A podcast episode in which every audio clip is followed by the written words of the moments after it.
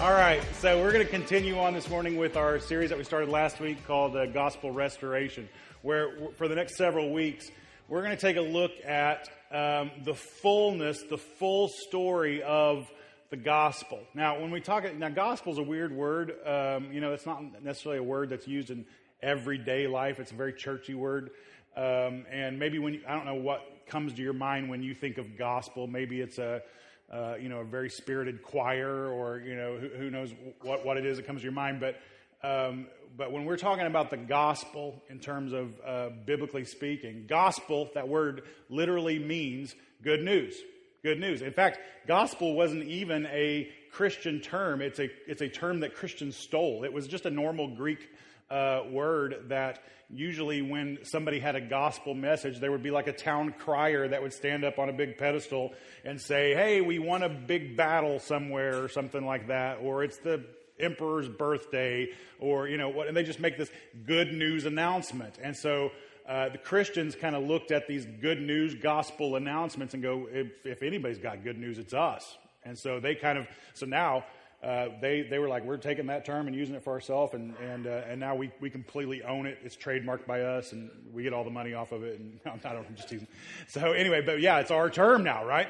And so, um, so, but what has happened over the years? Now, a lot of times when you think of Christianity versus, say, um, oh, I don't know, uh, Buddhism or or the Hindu religion or things like that, where a lot of times you'll compare those say Western religions versus Eastern religions, right? And Eastern religions team, uh, I don't know if you've you spent much time looking at Eastern religions. They, uh, there's a lot of like, uh, uh, um, I don't know how to describe it, kind of flowery languages, little, little, little statements that tell a short story to make a point, and, and uh, they, you know, they don't do theology so much in, in, uh, in Buddhism and, and, and the Hindu faith, and it's just, it's, it's very, um, um, it's much more abstract, I guess, in the way that they teach. And, uh, but one of the things that we have lost sight of is that Christianity and Judaism um, actually were Eastern religions.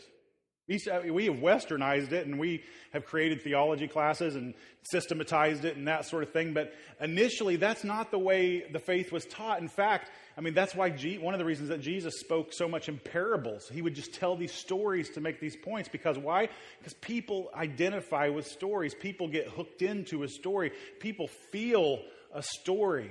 And, uh, and, and they don't necessarily feel bullet points, right? And, uh, but Western thinking, you know, has kind of, uh, you know, taken that and, and, and, changed it around. So I say all that to say this, that the gospel, the good news of, of Jesus Christ and God coming to save mankind from their own sin, and it is the most epic story that was ever written. It is the most beautiful, beautiful story, and it's true and it's real. But what has happened is that we have taken uh, we have gotten away from telling the fullness of the gospel story to going, you know, to kind of, uh, you know, we'll, we'll, we'll preach a feel good message, and then it's like, hey, if you want to, you know, you need Jesus, and so if you want Jesus, then raise your hand. And people slip up a hand, or come down here and, and pray with you, and, you know, it's just like raise your hand or say a prayer, and then you've got Jesus, and then, and it's like we, we, have kind of, we've made everything, given everything a formula, and, and, and I think we have lost so much by getting away from the greatest story ever told, and maybe the greatest story that you've never heard. Because we have, we have, it's so much easier just to formalize everything about our life. That's Western thinking, right? But I, I, what I want to uh, contend with in this, in this series is that I think if we get back to the fullness of the gospel story, there'll be some things there, even if you've been a Christian for a lot of years, maybe there'll be some puzzle pieces that fall into, fall into place for you that have never fallen into place for you before, and it, some light bulbs will go off, and you'll be like, oh, that makes so much more sense. And that's why we need Jesus. And that's, you know, it, it'll just begin to make sense. One of the things that's really important to remember is that uh, this gospel story that uh, has also kind of been uh, taken over by Gentiles. Gentiles is the kind of Bible word for uh, probably what most of us are in this room, non Jewish people. Um, and this all started off as a very Jewish story. And, and, I, and, and I think you're going to find as we move through this, through this story that it still very much is a very Jewish story. But the game has changed. The game has changed. We'll get there in a few weeks, all right? So last week we started off the story with the story of creation. We have to start at the beginning. The beginning of the story, in a nutshell, is that God created everything that there is. There's a God, and He created everything that there is. And He did it perfectly. Everything was perfect. Everything. He goes, you know, day by day in his creation account, and he creates everything there is, and everything is good. Oh, he creates something that day, and it's good. And he creates something the next day, and that's good. He gets to the sixth day, he creates us, people, and he looks at it and he says, Oh, that's very good. That's very good. Everything was perfect. He created us perfectly. He created us uh, with a role, uh, a purpose in our life, a job to do, uh, you know, in, in, terms of just the way that we live our lives, a purpose for us. Uh, he created it to where we lived in perfect union with Him. Uh, that he literally walked through the garden with, with Adam and Eve, that, that there was just this real community, like tangible community between humans and God. He, create, he, he placed them in a perfect garden uh, where all their needs were met. He created them with that, with zero sense of shame to where they were able to just walk naked in the garden and not have any sense of, uh, oh crud, I'm naked. You know, anybody, anybody ever had the naked dream where you're like naked at school or you're naked at work or whatever? You don't have to raise your hand. I'll raise my hand. I have it all the time. I don't know why. I, don't don't don't try to figure that out for me. I really don't want to know why. But uh, but yeah, I have the no pants at school dream on a re- relatively regular basis, and uh, I don't know why I'm telling you that right now. so anyway, but but but there's that when you have that dream, there's this like real sense of ah, why am I at school no pants? You know, it's just this horrible feeling, you know, it's just awful. And, and he creates Adam and Eve with zero sense of that. It was, I mean, every day was no pants dance off in, in the Garden of Eden, right? I mean, they were just, they were completely content, completely without shame, completely without any kind of, uh, uh, difficulties with their body image or anything like that. They just were able to exist the way God created them and just it was awesome, right? God creates everything perfect. That's what we, we talked about. Now, we talked about last week how you can look at creation and look at all that and go, okay, something got seriously off track because it's no longer the way God created it. I mean, you, it doesn't take very long at all to look around and go, okay, yeah, things have changed a lot. Um, and so, what the story that we're going to tell today, uh, the second part of this story, is that this is where everything gets off base. Okay, so let's let's let's dive in and look at um, Genesis chapter 3. Last week we started on page 1. This week we're going to be on page 2 if you got a Bible from the back, or any other Bible in the world, probably. Um, page 2, Genesis chapter 3. Uh, I'm sorry, Genesis chapter 2. We're going we're going to look at this little snippet from Genesis chapter 2, and then we're going to move to chapter 3. So it starts off like this it says, The Lord God. now, in some of your Bibles, it might look like it looks there, where the, the, uh, the, the word Lord is all in all caps. If your Bible writes it out like that, it's actually trying to do you a favor. Um, whenever it, you see the word Lord written out in all caps, it's an English translation of the word Yahweh. Yahweh. And in Jewish uh, uh, literature, uh, Yahweh is the name of God, the name for God, and, and they would never completely write out the word Yahweh. In fact, they would do kind of a uh, abbreviate, abbreviated version of it, and they would just go like YHWH in our you know English sensibilities. That's what it would look like. Uh, and so, anytime you see that, it's actually calling God by name. Yeah, and so, so if I, actually, I think it would have been better if our translators would have written out Yahweh God because I think that's a, probably a more accurate translation. But anyway, so the Lord God, Yahweh, God, took the man and put him in the Garden of Eden to work it and keep it. Now, this wasn't like work, like we know work. It was just, he, he set him there with a sense of purpose, and, and it was very fulfilling a role for him, a vocation for him. And the Lord God, Yahweh God, commanded the man, saying, You may surely eat of every tree of the garden, but of the tree of knowledge of good and evil you shall not eat, for in the day that you eat of it, you shall surely die. Now, um, this passage right here, I don't know how you look at that. I, have heard it preached a dozen different ways and taught a dozen different ways. Um, and, and, I think in our, again, kind of modern sensibilities, we look at that and go, okay, God creates everything perfect. I mean, just beautiful, beautiful perfection. And then he sticks this one tree in the middle of the garden. He's like, okay, you can have everything, but not that one. Not that one, right? And um, have you ever seen those experiments where they put a kid in a room with a cookie? You know what I'm talking about? Where they stick a kid in a room at a table with a cookie and they're like, like, okay, I'm gonna give you this cookie, but you can't eat it yet. And I'm gonna leave. I'll be right back. And the kids are like staring at the cookie, breaking out in a cold sweat and you know, that sort of thing. And I think we look at this story and go, wow, that was kind of tricky, kind of, kind of shady maybe on God's part to say you could eat everything, but not this one. Don't touch this one, right? Almost as if God's trying to tempt man and, and, and try to tempt us. Like he knows, he knows everything, right? He's God. And so he knows the decisions that are going, that are going to be made. He knows uh, that this is, you know, that man's going to sin. Why would he, why would he do that? Why would he put that in there? Uh, it's just, it just seems tricky and shady and, and, uh, and, and, and maybe you look at it like that. I, I, want, you, want to challenge you, to, if, if that's the way you look at it, to look at it in a little bit different way. Um, I remember one time when I was a kid, um, my dad had made uh, plans for us to go fishing. And uh, I think I was about junior high age. And, and so getting ready to go fishing, and we, you know, we were kind of getting around. And right just a, about an hour or so before we were going to leave to go, a, a friend showed up at my house. And he's like, hey, a bunch of us are doing this. I don't remember what it was, but he's, he's like, you know, I want you, you know, you want to come do this with us. And I really wanted to do that. You remember, I, I, like I was like, I really wanted to hang out with this friend.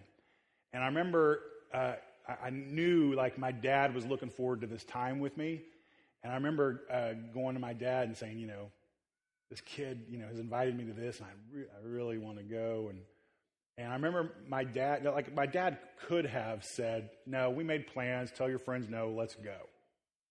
Instead, what he did was he said, you know what, it, it, it's up to you. It's up to you. And I can remember like, I didn't want to disappoint. In fact, I remember having that conversation with my dad. I don't want to disappoint you. I know you were looking forward to this. And, and he's like, Really? I want you to choose. You choose whatever you want. And so I chose to go hang out with my friends that day, even though I know it probably hurt my dad a little, a little bit because he was looking forward to that time. Actually, he went fishing anyway. He probably had the time of his life without me. Uh, but, but it was, you know, but I, I remember him giving me that, that sense of that, that ability to, to choose rather than forcing me to go with him. And I, and this is really the picture of what's happening in this, in this story. It's not God putting an obstacle there that he knows we're going to trip over and saying, and saying ah, I'm going to catch him. I know that, you know, whatever. It's God. Uh, well, this is the point I want to make. Go ahead and put that point up there. The second most loving thing God ever did for us, he gave us a choice. The first most loving thing he ever did for us was send his son to die for us. We're going to get, to get to that part of the story eventually, too. But the second most loving thing God ever did for us is that He gave us a choice. He could have chosen in His infinite wisdom and perfect created order to control us like puppets, to put, He could have hardwired our DNA to where we, we just love Him without any sense of choice or any, it just kind of, it's just who we are. We just love. I mean, we be, be like, you know, a dog, you know, uh, things that are instinctive to a dog or whatever like that. He could have, he could have made love for him just a part of our instincts. Instead he, instead, he loved us so much that he didn't want to force us to love him. And he creates us with this sense of choice. And that tree in the middle of the garden that he said, I don't want you to eat from that tree. Anything else, you, it, it, it's basically him going, there's a choice here. You can stick with me. I'll take care of everything. I'll make sure your every need is met. I'll make sure you live a long, long, long, maybe even infinite life at this point. I'll, I'll, I'll keep you free from pain and death and brokenness and everything else that we all experience now. He, he, he, or, or you don't have to. You don't have to stick with me. You can, you can go your own way, but when you go your own way, you're going to find out that when you're far from me, there are consequences to making a choice of being far from me. And he gives them that choice. The second most loving thing he ever did for us. I actually I want you to begin to challenge yourself to look at that as, as one more kind of area where God is just loving and beautiful. I mean, how many times have we seen throughout history that when people are, it's, it's, this is why, this is why it, it usually is a massive failure when we try to legislate morality. When we try to legislate, now there's some areas of morality that we have to legislate and it's all healthy and good. But a lot of areas, when we try to legislate morality, people will find a way around it and they'll rebel against it and that sort of thing. And God knows, knew that, you know, He had created us this way. He wanted to give us the ability to choose. So that's what he does. So let's skip on over to chapter 3. Chapter 3. Pardon me. Start with verse 1. Now the serpent was more crafty than any other beast of the field that the Lord God had made. Now, the serpent, the snake in this story, is, is actually Satan. It never comes out and says that it's Satan, but in the, in the end of the Bible, and we get to the book of Revelation, John identifies uh, Satan as the ancient serpent, the, the one from of old. And so this is actually Satan come to tempt Adam and Eve. Now the serpent was more crafty than any other beast of the field that the Lord God had made. he said to the woman, Did God actually say, You shall not eat of any tree in the garden? And the woman said to the serpent, We may eat of the fruit of the trees in the garden, but God said, You shall not eat of the fruit of the tree that's in the midst of the garden, neither shall you touch it, lest you die. But the serpent said to the woman, you will not surely die, for God knows that when you eat of it, your eyes will be opened, and you'll be like God, knowing good and evil. So when the woman saw that the tree was good for food, and that it was a delight to the eyes, and that the tree was to be desired to make one wise, she took of its fruit and ate, and she also gave some to her husband who was with her, and he ate. And then the eyes of both were opened, and they knew that they were naked, and they sewed fig leaves together and they made themselves loincloths. Verse 8 And they heard the sound of the Lord God walking in the garden in the cool of the day. And the man and his wife hid themselves from the presence of the Lord God among the trees of the garden. So, again, perfect creation, perfect unity between God and man. And then this temptation comes up. Satan gets involved, and he's like, you know, is this what God said? And yeah, this is what God said. And he's like, yeah, that's not really true. God doesn't want you to do that because he doesn't want you to be like him. So they're tempted and they see, they look at it, they see that it looks good and it's probably going to taste good and you know they desire it. So they eat of this fruit that they were told not to eat. And then immediately they become ashamed that they're naked. They immediately know that they have sinned against God and let him down and they begin to hide from him. God's looking for them. He's come for their walk that they normally take together and they're hiding. This is what happens that because of sin, our relationship with God is broken. Because sin came into the world, our relationship with God is broken. Everything changed after this point. Adam and Eve, the prototype human beings, uh, brought sin into the world. And, and, and before you get too hard on Adam and Eve, remember that um, you also continually bring sin into the world yourself, right? Brings sin into the world, and our relationship with God is broken. A holy, holy, perfect, just, loving, righteous God cannot be in the presence of sin. And his perfect creation that he loved and said was very good, us, had sinned against him. And so that relationship became broken. It's been broken ever since. So much of what we go through as people in this world goes back to the fact that we are in a broken relationship with our Creator. So much of the pain and so much of the um, stuff that we wrestle with internally goes back to the fact that we need God and we're far from Him. Now, before, before I go too much further, I'm going to tell you there's going to be a little hint of gospel in this week's lesson, but not much. And that's on purpose. I want you to feel a little bit of the angst of being apart from God and what the fall has done here. Now, just so you know, Jesus loves you, and the story ends really well for us. Okay? But we're not going to get there today. But our relationship with God is broken. Let's keep reading. Verse 9. But the Lord God called to the man and said to him, Where are you? And he said, I heard the sound of you in the garden, and I was afraid because I was naked. I was naked and I hid myself. God said, Who told you that you were naked? Have you eaten of the tree of which I commanded you not to eat? The man said, The woman who you gave to be with me, she gave me the fruit of the tree and I ate it. That's typical. 14. The Lord God said to the serpent, Because you have done this, talking to the snake now.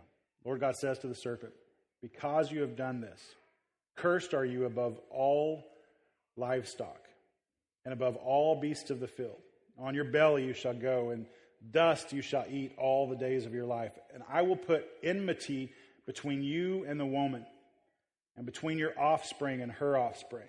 Get this part. And he shall bruise your head, and you shall bruise his heel. This is uh, a, lot of theologians call this last verse I just read the proto gospel. The first evidence of gospel in the Bible. Already in chapter 3, God begins to reveal a little bit of the gospel when he says to the serpent, He says, uh, uh, You know, I'm going to put enmity between you and the woman, between your offspring and her offspring. Her offspring will bruise your head and you will bruise his heel. And it's a little foreshadowing that one day the, the, the, offspring of Adam and Eve, a man by the name of Jesus, will crush the head of Satan, will defeat him. Satan will get in his punches too, but he won't be victorious. That Jesus will ultimately win. The point I want to make here is this put that one up. That God initiates the gospel before we're even fully aware of our need for it. I mean, uh, Adam and Eve are just coming to grips with everything that's changing and what's happening and having this conversation. And right there from the beginning, God initiates the gospel before they even really were fully aware of it. And I want to tell you that so much, one of the reasons I love God so much is that He still continues to do this in our life over and over and over. That God often starts working on solutions to our problems before we even know we have a problem. There's so many times in hindsight you can look at the way things were orchestrated and the way God took care of you, and, and God had started to work on a solution to an issue that I have had before I even knew I had an issue. He's just God and He loves us like that. Like even in our sin, even in our rebelliousness, He's just a, I love that song that, we, that we've been singing. Like, he's just a good, good Father. He's a good father. He loves us the way that a good father is going to love us. Verse uh, 16. To the woman, he said, I'll surely multiply your pain in childbearing. In pain, you shall bring forth children. Your desire shall be for your husband, and he shall rule over you. This is a weird verse. So God's kind of telling uh, you know everybody the consequences of their sin he gets to the woman. He's like, okay, this is the deal. Uh, childbirth is going to hurt. Childbirth, and you're going to, the way you bring these kids up, it's going to be painful. It's going to be painful. Then he said, then he has this weird, uh, very uh, sexist uh, statement that we might, you might look at and go, that's really sexist. Uh, and he says, he says this, uh, your desire shall be for your husband and he shall rule over you. It's actually, I, th- I, think, a poor wording of what God was trying to get across uh, here. The English translation is kind of a poor wording. Your desire shall be for your husband. What he's really telling the woman is that you're going to constantly want to kind of lord over your husband. You're going to constantly want to take his place. And, and, and then when he says, uh, and, and, he, and he shall rule over you, you know what he's going to want to do? he's going to want to uh, try to abuse his power and his position and his authority over you. And what God is saying is that not only are you going to experience pain in childbirth, pain in bringing them up, but there's going to be natural kind of conflict between you and your husband. It's going to be hard for you to avoid it. Anybody here uh, married identify with, okay, yeah, that one came true? Yeah, yeah, yeah, absolutely. Or, or anybody with kids can say, yeah, that one absolutely came true. Yeah. So, uh, what the point that God is making with Eve is this. I tried to just kind of distill it down to one little statement. Go ahead and put that one up there. Because of sin, relationships are often going to be painful. Because of sin, relationships are going to be difficult and they're going to be painful. That when, because, because we chose to go our own path, and every single one of us have, have, in like manner, chose to go our own path at one time or another and multiple times, relationships are going to be hard. They're going to be painful in our life. You're going to have difficulty with your family. You're going to have difficulty with your friends. You're going to have difficulty with your coworkers and with other people in your life. Relationships don't come easy. There's a reason for that. You know, we, we can sit around and go, well, you know, everybody's got a different personality and that's why it is. And the real reason why is we chose to go our own way. Look at the next passage. Verse 17. and to Adam he said, Because you have listened to the voice of your wife, you've eaten of and eaten have eaten of the tree of which I commanded you, you shall not eat of it. Cursed is the ground because of you. In pain you shall eat of it all the days of your life. Thorns and thistles it shall bring forth for you, and you shall eat the plants of the field. And by the sweat of your face you shall eat bread till you return to the ground. For out of it you were taken. For you are dust, and to dust you shall return. I just, thought, is anybody eating so much bread you start sweating? Um, I don't think that's what I was trying to say, but anyway. Um, so he, he tells uh, Adam that, you know, the, the, consequence of you choosing to go in your own way, the natural consequence of this is, is this is what's going to happen. Um, your relationship with nature is going to be broken. In fact, go ahead and put that statement up there. Because of sin, we, will we'll struggle with nature. Making a li- living is oftentimes difficult. And death is certain. And death is certain. Because of sin, we have this, nat- this relationship with nature now where it doesn't come easy to us. And it seems like man is constantly pitted against nature, or we're abusing nature, or nature is kicking our butt, or you know whatever it is. I mean, there's just this struggle. To, oftentimes, you talk to the farmers that are completely surround this this town. They will tell you not every year is an easy year to get a crop out. That sometimes they struggle, and sometimes things are lost, and money is completely gone, and it's a difficult, difficult process. Beyond just struggling with nature, just the idea of making a living, providing for you and your family, you're going to have to do it. You're going to have to put a little sweat into that. It's going to be difficult. It's not always going to be easy. And maybe you're, you know, you're not a, uh, you know, maybe your your job is not physical to where you're sweating a lot, but maybe uh, the the time it's taken off your ticker because of the stress and everything else that you have it's just that that whole process is not going to be easy. Maybe it takes you away from your family more than you wish it would. Maybe it takes you away from what you feel like is your true calling, the vocation you wish you could do with your life more than it, than it should. But making a living is sometimes going to be difficult. And the last thing is this that because of sin, death is now certain. It's certain. There's this sense, and I, I don't know, I don't quite know how to make sense of it, but we get the we get the sense that in God's perfect created order, death was not a part of that plan. Death was somehow not a part of that plan. That's why it drives me crazy when, when people die and, uh, and, and, and a, a, minister or somebody tries to go comfort uh, the, the people who are left behind they say, well, you know, it's all part of God's plan. And I just want to scream and say, no, this was not part of God's plan. God's plan was life. And He has a plan to restore it back to that again someday.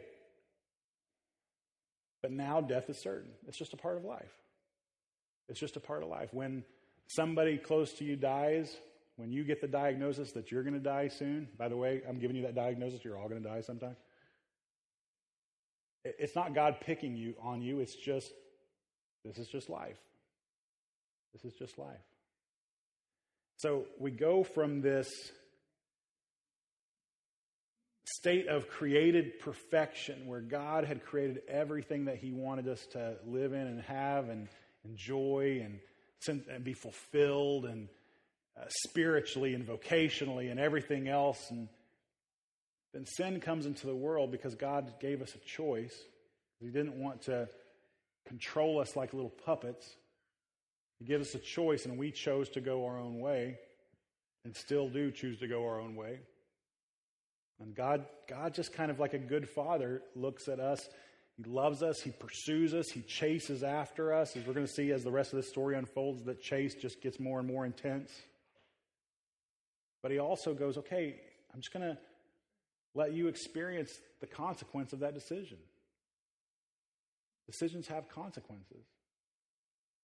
How many times have you ever have found yourself in a situation where, you know, you screwed up, you did something you knew you shouldn't do, and you start experiencing the natural hard consequences of that decision.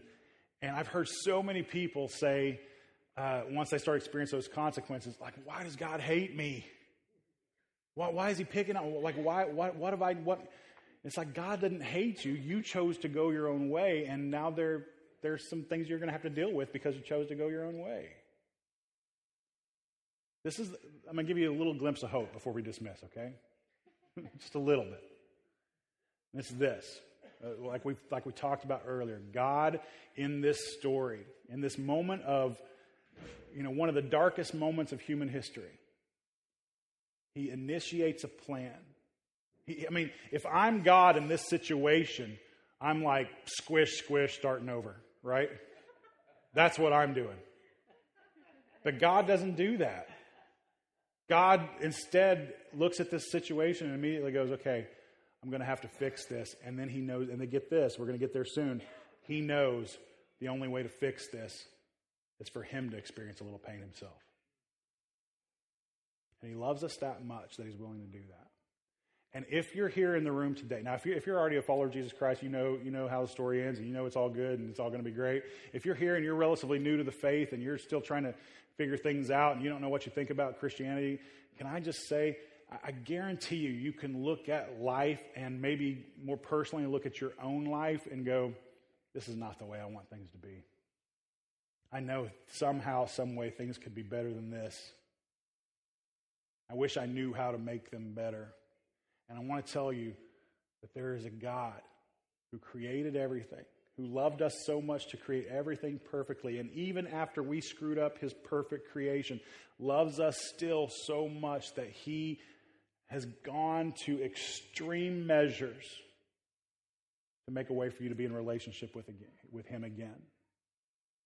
And He wants to set everything right in your life. And He will if you'll let Him. He will. And so I want to challenge you to allow God to, to be God in your life. Choose to go His way instead of your own way and see what happens. Let's pray. Father God, I love you so much. I thank you that even when we, on a day when we read kind of a uh, maybe dark or depressing part of this beautiful story, as the tension builds for you to be the hero in this story, uh, that we see glimpses of hope in it. Thank you that even before we know there are issues, you begin working out solutions. Thank you that you did not give up on us, but instead began to chase after us. We love you. God, if there's anybody in the room that, that knows they are far from you and desires to be in relationship with you, I pray right now that your Holy Spirit would just draw them in, that they could just, right where they sit, just in the quiet of this moment, begin to uh, just, just reach out to you and pray to you and begin to move closer to you. That your Holy Spirit would lead them to want to give their life to you and try following you instead of following their own sinful desires. Follow your plan for their life instead of their often broken plan for their life. God, we want to make you Lord of our life. We have tried things our way and it never goes well. And so we want to give you the opportunity to make it right. So we commit ourselves to you one more time. And we ask you to be the Lord and Savior of our life. We pray all this in Jesus' name.